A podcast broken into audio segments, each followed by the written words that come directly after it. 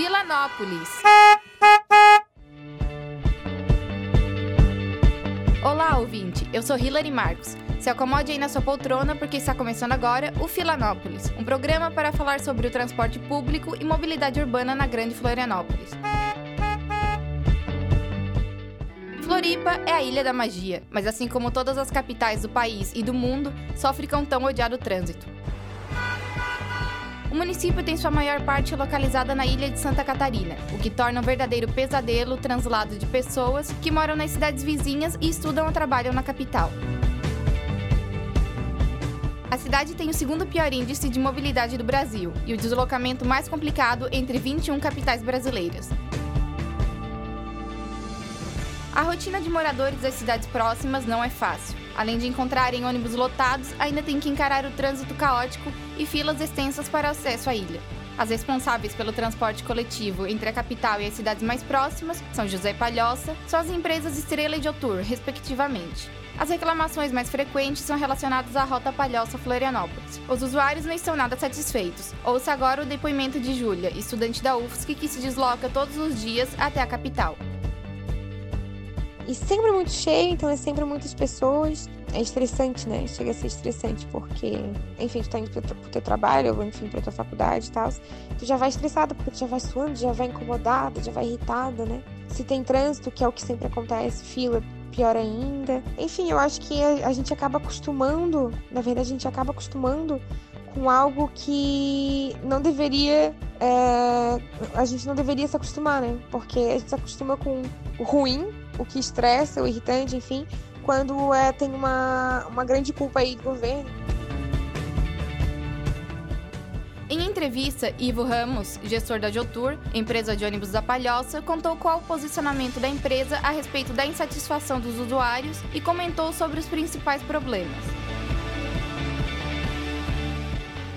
Que a Palhoça hoje é uma cidade ilhada. Ela tem só duas pontes que dão acesso para São José. No lado operacional, deixa a desejar em virtude que ela está há muitos anos, tanto com o Estado quanto com os municípios, sem um contrato de longo prazo, sem ter nenhum apoio de governo, de município, de Estado, porque não tem um contrato realmente fixo por um tempo. Enquanto que nós aqui do outro lado não temos subsídio de nada. Né? Enquanto que um estudante da Palhoça hoje ele vai até o Ticem e do Ticem vai para a universidade com subsídio do município de Florianópolis, nós carregamos ele até Florianópolis sem nenhum subsídio, é tudo por conta da empresa. Eu acho que se o governo pensar bem no projeto, é, colocando corredores de ônibus que ligue a no, nosso município a Florianópolis, tá?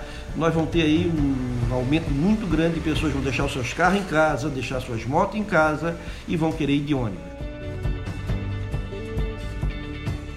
O gestor concluiu alegando que parte da responsabilidade pertence também à UFSC, onde um projeto para a integração dos transportes coletivos da Grande Florianópolis está em andamento, mas por falta de um acordo com as prefeituras, nada saiu do papel. O Observatório de Mobilidade Urbana da Universidade foi criado em 2016, visando a promoção e atualização de estudos e projetos sobre o tema da mobilidade urbana, o Observatório desenvolveu um projeto de integração dos ônibus da capital, junto com os municípios e com a SUDERF, Superintendência de Desenvolvimento da Região Metropolitana da Grande Florianópolis. Em entrevista, Rosália Dors, pesquisadora e jornalista do Observatório, contou mais sobre o projeto e qual o papel das prefeituras na implementação. Projeto ele propõe a criação de um sistema de transporte integrado metropolitano, unindo os sistemas municipais da Grande Florianópolis e intermunicipal com o objetivo de facilitar os deslocamentos das pessoas na região metropolitana. E esse novo sistema de ônibus terá uma única licitação realizada pelo governo do estado, mas a gestão será compartilhada com os municípios da região. O papel das prefeituras é fundamental. Além das questões jurídicas, como assinatura de convênio de cooperação para compartilhar as linhas de ônibus municipais com a gestão associada, os representantes dos municípios eles estão criando um modelo dessa gestão. E as empresas do setor de transporte vão concorrer à licitação. Hoje, com exceção de Florianópolis, Florianópolis, todas possuem contratos precários para prestar o serviço do transporte coletivo. Um ofício foi enviado pelo governo do estado às prefeituras para aprovação do projeto de lei. Ao todo, seis municípios já aprovaram a proposta, mas nenhum a implementou de fato. Como a viagem é demorada, fique agora com um rápido intervalo. O programa volta já. Um dois um dois rádio.ufsc é rádio e ponto. Rádio.ufsc Para acompanhar nossos programas ao vivo, curta nossa página no Facebook facebook.com barra radio.ufsc.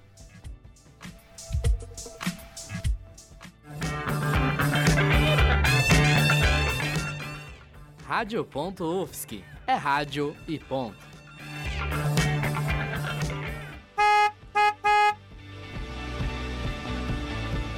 Filanópolis está de volta. Em entrevista, Michel Mitman, secretário de Mobilidade de Florianópolis, contou qual o posicionamento da secretaria e sua visão sobre o projeto de integração.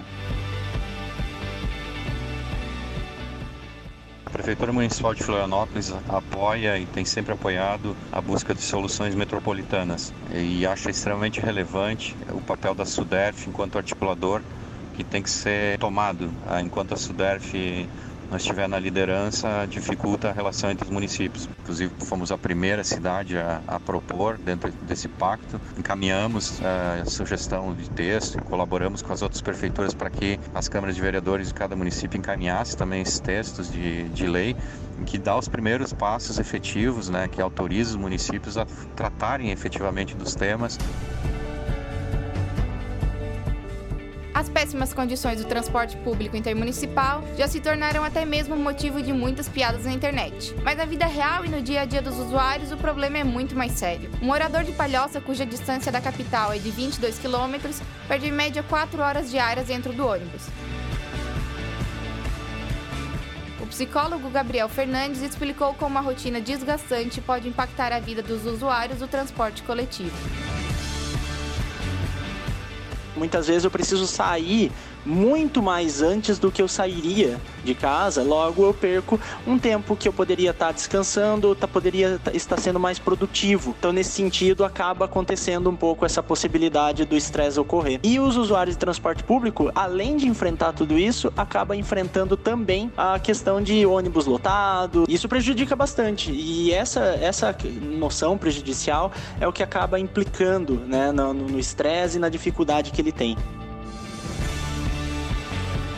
Programa está chegando ao fim, mas afinal, de quem é a culpa? Bom, como podemos perceber ao longo deste programa, existe uma grande falta de sincronia entre órgãos, empresas e projetos responsáveis. Enquanto não houver um acordo e harmonia entre as partes para reorganizar o sistema intermunicipal de ônibus, o Filanópolis e o estresse dos passageiros vai continuar. É um fato. Por enquanto, não há previsão de aliviar a barra dos usuários de transporte público. Que nos resta é usar nossa voz para cobrar os órgãos competentes e torcer para que em breve atitudes efetivas sejam tomadas. Tchau, tchau e boa viagem!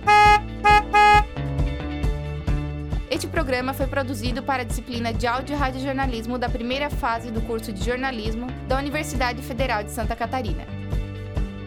Apresentação, roteiro e edição por Hilary Marcos. Na técnica, Peter Lobo e Roque Bezerra. Monitoria de Lucas Ortiz e da bolsista Pamela Andressa. Orientação da professora Valciso Culoto. Rádio.UFSC. É jornalismo, é rádio e ponto.